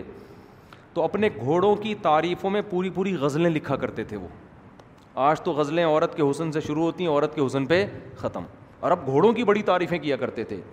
تو ایک غالباً امراء القیس شاعر تھا نبی کے دور سے چالیس سال پہلے گزرا وہ اپنے گھوڑے کی تعریف کیا کرتا ہے ہمارے حضرت یہ شعر بہت پڑا کرتے تھے مکرن مفرن مقبلن مدبرن معن کا جلمود سخرن حتہ حت من علی کہہ رہا ہے میرا جو گھوڑا ہے نا مکر انتہائی تیز رفتاری کے ساتھ آگے حملہ کرنے والا کہتے ہیں کے ساتھ مفرن بہت اسپیڈ کے ساتھ بھاگنے والا مقبلن مدبرن معن ایک ہی وقت میں آگے بھی بڑھے گا اور ایک ہی وقت میں پلٹا بھی کھائے گا یعنی ایک سیکنڈ میں آگے بھی جاتا ہے اور ایک اسی سیکنڈ میں پیچھے کی طرف گھومتا بھی ہے آگے کہتا ہے جب یہ دشمن پہ حملہ کرتا ہے کا جلمودی سخرن حتیٰ حسل ایسا لگتا ہے پہاڑ کے اوپر ایک بہت بڑی چٹان ہے پتھر ہے جو لڑکتا ہوا نیچے آ رہا ہے بلندی سے کیسا خوف ہوتا ہے نا ابھی لینڈ سلائڈنگ کبھی دیکھی ہے لینڈ سلائڈنگ میں تو دو چار ڈھیلے استنجے کے ڈھیلے گر رہے ہوتے ہیں ٹھیک ہے نا اسی سے لوگ ڈر رہے ہوتے ہیں بہت بڑی چٹان ٹوٹ کے پتھر لڑکتا ہوا نیچے آ رہا ہو کیسا خوف کہہ رہا ہے میرا گھوڑا جب دشمن پہ حملہ کرتا ہے دشمن کو یہ نہیں لگتا کہ گھوڑا حملہ کر رہا ہے دشمن کو ایسا لگتا ہے کہ ایک چٹان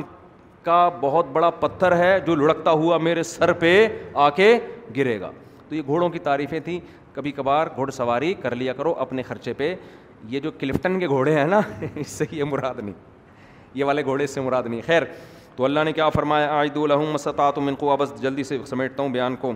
قوت استعمال کرو اور آگے اللہ کیا فرماتے ہیں ترہبو بو نبی ہی یادو اللہ وادو وقم ہم یہ نہیں کہہ رہے کہ لڑو بھی اتنی طاقت جمع کر کے رکھو کہ اس طاقت کے ذریعے تم تمہارے دشمن اس پاور کا سن کے تھر تھر کانپنا شروع کر دیں کانپیں ٹانگتی رہیں ان کی جب ان کو پتہ چلے نا کہ غوری میزائل کے بعد ایک اور میزائل ایجاد کر لیا ایک اور ایجاد کر لیا ایک اور ایجاد کر لیا ایک اور بم بنا لیا ہے تو یہ سن سن کے کیا ہوتے رہے کانپتے رہے وہ تر ہبو نہ بھی ادو اللہ و ادو اکم اس سے تم اللہ کے دشمنوں کے دل پہ بھی اپنا روب بٹھاؤ اور اپنے دشمنوں پر بھی اپنا روب بٹھاؤ روب بٹھانے کے لیے میرے بھائی وظیفوں سے کام نہیں چلتا آگے اللہ فرماتے ہیں وہ آ مندونہم اور کچھ دشمن ایسے ہیں جو تمہیں خود بھی معلوم نہیں ہے ان کی بھی کانپیں ٹانگنا شروع کر دیں گے کچھ تو ایسے ہیں جو تمہیں پتہ ہیں ان کو بھی ڈراؤ اور کچھ ایسے ہیں جن کا تمہیں علم نہیں ہے ہمیں پتہ ہے وہ بھی ڈریں گے وہ کون لوگ ہیں جو تمہارے دوست بن کے تمہارے ساتھ بیٹھے ہوئے ہیں لیکن اللہ کو پتہ ہے وہ تمہارے دوست نہیں ہیں بلکہ تمہارے دشمن وہ تمہیں اپنے ڈیفینس کے معاملے میں کمزور کرنے کے مشورے دیتے ہیں کہ معاشی ترقی ہوگی تھوڑا بم تھوڑا مارکیٹ سے کچھ شارٹ کر دو ایٹمی اثاثے غیروں کے حوالے کر دو اس سے ہم کھلا کھائیں گے اور خوب اچھا کھائیں گے پیئیں گے معاشی ترقی ہوگی بجلی سستی ہو جائے گی وغیرہ وغیرہ تو یہ لوگ بھی ایسے ہیں جو دیکھنے میں تمہارے دوست ہیں مگر حقیقت میں تمہارے دشمن ہیں خیر یہ بہت پورا ہی جہاد ہی ہے کہاں تک بیان کریں اس کو اللہ نے ایک بس آیت اور پڑھ لیتا ہوں اللہ نے فرمایا کہ ایمان والو نبی کی مدد کرو صحابہ کو حکم دیا نا کہ لڑو تبھی تو صحابہ پھر لڑتے رہے اتنی لڑائیاں ہوئی ہیں اتنی لڑائیاں ہوئی ہیں تو اور اب تک ہو رہی ہیں اب تک لڑ رہے ہیں تو اللہ نے کیا فرمایا اللہ تنسرو ہو اگر تم نہیں لڑو گے تم مدد نہیں کرو گے فقط نصرہ اللہ از اخرجہ الدین کا تو دیکھو اس وقت کو یاد کرو جب محمد صلی اللہ علیہ وسلم ابو بکر کے ساتھ اکیلے نکلے تھے اس وقت بھی اللہ نے غار میں مدد کی تھی عدما فل غار جب وہ دونوں غار میں تھے ثانیت نئی نبی ان دو میں سے ایک تھے عیدی یقول الصاحب ہی اور نبی اپنے ساتھی سے کہہ رہے تھے تحزن غم مت کر ان اللہ معنا اللہ ہمارے ساتھ ہے غار میں پناہ لی تھی نا غار میں پناہ لی تھی تو اللہ نے حضرت ابو بکر کبھی بڑا خوبصورت تذکرہ کیا ان میں کیا اللہ ابو بکر کے ذریعے اپنے نبی کی مدد کر سکا کر چکا ہے تو ایسے لوگ پیدا ہوتے رہیں گے تم نہیں کرو گے اللہ کسی اور سے مدد لے لے گا تو اس لیے اس میں ہمیں یہ بھی تسلی ملتی ہے کہ ہمیں زیادہ مایوس نہیں ہونا چاہیے ہم حکمرانوں کے بارے میں سنتے رہتے ہیں نا دین بیچ دیا اسلام بیچ دیا کمپرومائز کر لیا اللہ کہتا ہے کوئی بات نہیں ایک بکے گا اللہ دوسرا پیدا کر دے گا سارے غلط نہیں ہوں گے آج دیکھ لو کتنے لوگ غیروں کے غلام بنے ہوئے ہیں اللہ کسی اور کو کھڑا کر دیتا ہے کیونکہ یہ دین قیامت تک محفوظ رہے گا تو اللہ کہتے ہیں تم مدد نہیں کرو گے تو اللہ اللہ تمہارا محتاج نہیں ہے اللہ نے تو مدد کرنی تھی تبھی تو ابو بکر کے ساتھ نبی کو غار میں بچا لیا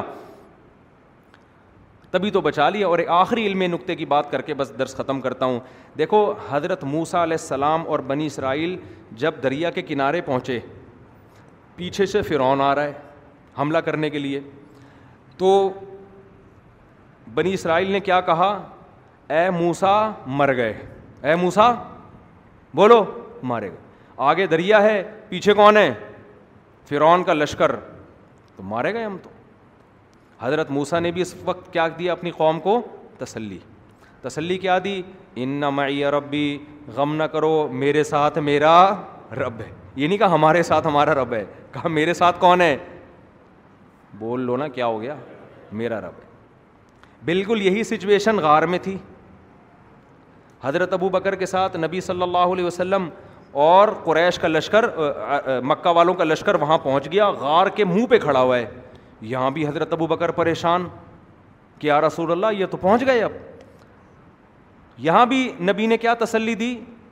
ان اللہ معنی غم نہ کرو اللہ ہمارے ساتھ ہے یہاں نبی ابو بکر کو اپنے ساتھ ملا رہے ہیں وہاں موسا علیہ السلام بنی اسرائیل کو اپنے ساتھ نہیں ملا رہے کہ میرے ساتھ میرا رب ہے اس پر بعض لوگوں نے حضرت موسا کی توہین کی ہے کہ دیکھو حضرت موسا کو اپنی قوم کا خیال نہیں تھا لیکن ہمارے نبی کا ظرف اتنا بڑا تھا کہ اپنے ساتھی کو بھی آپ نے یاد رکھا یہ نہیں کہا میرے ساتھ میرا رب ہے بلکہ ہمارے ساتھ یہ بالکل جائز نہیں ہے حضرت مولانا اشرف علی تھانوی رحمہ اللہ نے اس کا جواب دیا ہے فرمایا موسا علیہ السلام نے یہ جو کہا کہ میرے ساتھ میرا رب ہے وجہ اس کی یہ تھی کہ موسا کو جو ساتھی ملے وہ ابو بکر جیسے نہیں تھے نبی کے ساتھیوں جیسے نہیں تھے حضرت موسا کو یہ تھا کہ نالائقوں اتنے موجزے اپنی آنکھوں سے کمبختوں دیکھ لی ہیں تم لوگوں نے اللہ نے تمہیں مروانا ہوتا تو یہاں تک کیوں لے کے آتا اب آ کے کہہ رہے ہو انا لمود رکون پکڑے گئے مارے گئے اور بھائی جس رب نے اب تک بچایا وہ بھی بچائے گا تو موسا علیہ السلام کو خطرہ یہ تھا کہ یہ اللہ کی ان کو واقعی میں نہ مار دے بھائی اب تک اللہ تمہاری مدد کر رہے اب بھی کچھ پیدا کر دے گا تو تسلی کی بات کرو تسلی کی بات نہیں کر سکتے تو کم از کم یہ تو نہ بولو کہ مروا دیا مدرکن پکڑے گئے مارے گئے اتنے جزم کے ساتھ کہہ رہے ہیں ان نا لمود یقینی بات ہے کہ بے شک ہم لام لام بھی تاکہ مارے گئے اب تو بچنے کا کوئی آپشن ہے ہی نہیں ساری محنت موسا برباد ہو گئی حضرت موسا کو کتنا غصہ آیا ہوگا اس لیے حضرت موسا نے دل میں سوچا ہوگا پتہ نہیں ان کی مدد ہوگی کہ نہیں ہوگی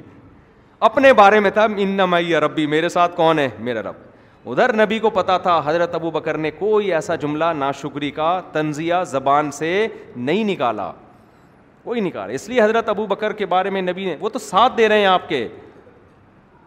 تو اس لیے نبی نے ابو بکر کو تسلی دی ان اللہ معنی ہم دونوں کے ساتھ اللہ ہے اللہ ایسا نہیں کرے گا کہ مجھے بچا لے آپ کو چھوڑ دونوں کو بچائے گا اللہ تعالیٰ تو یہ صحابہ میں اور دوسری امتوں میں فرق تھا اللہ تعالیٰ سمجھنے کی عمل کی توفیق عطا فرمائے جلدی سوال بڑھے جلدی دو دو منٹ سوال میرا بھتیجا چار سال گئے اس کی طبیعت خراب رہتی ہے مطلب اس کی ذہنی حالت خراب ہے بہت ہی عمل بولتا آتا ہے کوئی مسئلہ بھائی تو ڈاکٹر سے اثرات بتاتے ہیں عالم اثرات وثرات کوئی نہیں ہے ڈاکٹر سے رابطہ کریں بچوں میں بھی یہ بیماریاں ہوتی ہیں میرا بیٹا تین سال کا ہونے والا ہے اس کو اسکول یا مدرسے میں کب داخل کروائیں حافظ کس عمر میں بنانا بہتر ہے اصولی طور پر تو سات سال تک بچے کو کھیلنے کودنے کے علاوہ کوئی کام نہ کرنے دیں بس اس کو بڑوں سے بدتمیزی نہ کرنے دیں ہلکی پھلکی نماز روزے کی ترغیب دیتے رہیں اصولی طور پر تو سات سال تک اس کے جسم کو بڑھنے دیں کھیلنے دیں دماغ کو گرو کرنے دیں لیکن آج کل میرے گھر میں اس پر عمل نہیں ہوتا تو میں آپ کو کہاں سے عمل کرواؤں صحیح ہے نا آدمی مجبور ہو جاتا ہے کہتا ہے یار بہت اس میں چکچھ پخ پخ ہوتی ہے تو پھر جو مرضی عمر میں اپنی جو بیگم آپ کی مشورہ دیں اس عمر میں اسکول میں داخل کریں سات سال کے بعد بچے کو لگائیں مختلف چیزوں میں تو اتنے چھوٹے بچے پہ محنت زیادہ ہوتی ہے آؤٹ پٹ بہت کم ہوتا ہے اس کا کیونکہ اس کے دماغ میں اتنی صلاحیت نہیں ہوتی اتنے تھوڑا سا سمجھدار ہو جائے گا کم وقت میں حفظ کر لے گا اور بہت ساری چیزیں سیکھ لے گا ہم نے تو اپنے کزنوں کو اور بہت سارے لوگوں کو دیکھا ہے کہ وہ انٹر تک نالائق تھے اب وہ کزن کہیں ناراض نہ ہو جائیں اس کے بعد جا کے انہیں پڑھنا شروع کیا اب کہاں سے کہاں نکل گئے وہ تو بہت دفعہ ایسا ہوتا ہے یہ عمر ابھی اتنی اتنی سیریس عمر نہیں ہے کہ آپ اس میں بہت زیادہ سیریس ہو جائیں ہائے بچہ پڑھ نہیں رہا اب بھائی ابھی کھیلنے تو بنٹے کھلاؤ اس کو بولا وہ وہاں جا یوں کر کے دیکھ نشانہ ٹھیک ہے نا ٹھیک ہے کھیلنے کودنے کی عمر ہے ان کی تھوڑا بڑے ہونے تو ان کو ٹھٹرے رہ جائیں گے اتنے سے ہو جائیں گے وہ ان پہ بوجھ نہ ڈالو زیادہ ہلکا پھلکا تھوڑا بہت پڑھا دو ان کو بس چلتے پھرتے ہمارے والد صاحب ایسے پڑھاتے تھے ہمیں تھوڑی دیر لا کے بٹھاتے تھے کہتے تھے ربا نا مجھے اب تک یاد ہے ہم کہتے تھے ربا نا کہتے تھے آتی نا ہم کہتے تھے آتی نا آگے میں بھول جاتا پھر وہ کہتے تھے آگے پڑھو فت دنیا پھر ہم کہتے فت دنیا اب آگے پھر ہمیں نہیں آ رہا ہوتا تھا مجھے تو الف با جب میں نے والد صاحب سے پڑھنا شروع کیا تو وہ بھی مجھے یاد ہے وہ ایسے الف بول دیا ہم نے کہا الف آگے ہمیں آ نہیں رہا والد صاحب کہتے تھے ایسے کر کے نا با نہیں بول رہے اس اشاروں سے ہم سمجھتے تھے اچھا با ٹھیک ہے تو ایسے ہنس کھیل کے ہمارے والد نے ہمیں الف با تاثا سکھائے آج کیا ہو رہا ہے الف الف آگے بول آپ لوگوں نے بھی قاری صاحب کا انہوں نے بنایا فن فن والوں نے آگے پڑھ وہ بیچارے سے نکل نہیں رہا ہوتا وہ ہکلا ہو جاتا ہے اسی چکر میں ٹھیک ہے اتنا بوجھ اس کے اوپر ڈالتے ہیں کہ وہ ہکلا ہو جاتا ہے تو نکل نہیں رہا ہوتا پھر اس کو ڈانٹتے ہیں ٹارچر کرتے ہیں ابے بھائی کھیلنے کودنے دو سات سال تک تو اللہ نے یہ بھی نہیں حکم دیا کہ نماز کا حکم دو اس کو نماز جیسی چیز بھی نہیں ہے تو بھی کھیلنے دو ان کو دل بہلانا غیر اخلاقی سرگرمیوں سے بچاؤ بڑوں سے بدتمیزی سے بچاؤ بڑوں سے بدتمیزی نہ کرنے دو اس کو ادب ایک دفعہ نکل گیا تو اس سے بڑا پھر خطرناک کوئی نہیں بنے گا ادب سکھاؤ اس کے بعد پھر سات سال میں تھوڑا تمیز سکھاؤ پڑھنا لکھنا سکھاؤ لیکن آج کل اس پر عمل ہوتا نہیں ہمارے گھر میں نہیں ہو رہا تو آپ کے گھر میں کہاں سے ہوگا تو کیونکہ نہیں آج کل گھر والے اس پہ راضی نہیں ہوتے تو آپ زیادہ دباؤ ڈالو گے تو وہ آپ کے سر کے جو رہے بال ہیں وہ بھی کیا ہو جائیں گے ختم خواتین کہتی ہیں بھائی ہم نے نہیں پالنا اسکولوں میں بھیجو تو وہ بھی اسکول میں بھیج دیتی ہیں وہ آدھا آدھا دن اسکول بچے پالتے ہیں کیسے آدھا دن اسکول پالتا ہے اس کے بعد آ کے ویڈیو گیم پالے گا ہگائی متائی کا سارا سیٹ اپ پیمپر نے لیا ہوا ہے تو اس طرح آٹومیٹیکلی بچے پل پل کے اطلاع ملتی ہے کہ بڑے ہو گئے ہیں ایک دن پتہ چلتا ہے کہ بچے کیا ہو گئے ہیں بڑے ہو گئے ہیں تو اس طرح سے چل رہا ہے سیٹ اپ پھر ٹیوشن جاتے ہیں یہی چل رہا ہے سارا دن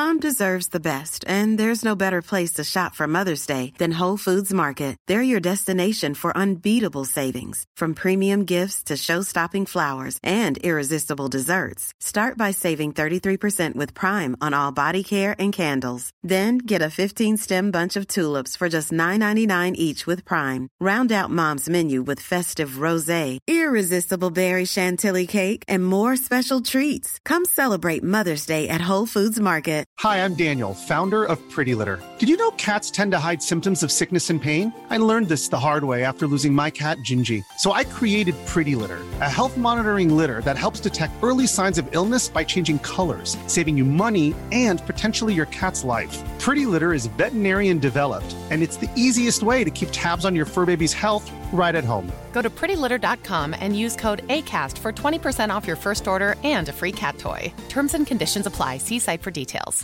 Imagine the softest sheets you've ever felt. Now imagine them getting even softer over time. That's what you'll feel with Bowl and Branch's organic cotton sheets. In a recent customer survey, 96% replied that Bowl and Branch sheets get softer with every wash. Start getting your best night's sleep in these sheets that get softer and softer for years to come. Try their sheets with a 30-night guarantee. Plus, get 15% off your first order at bowlandbranch.com. Good بروئی ایگسنس افلائی سی سائیک فرٹیس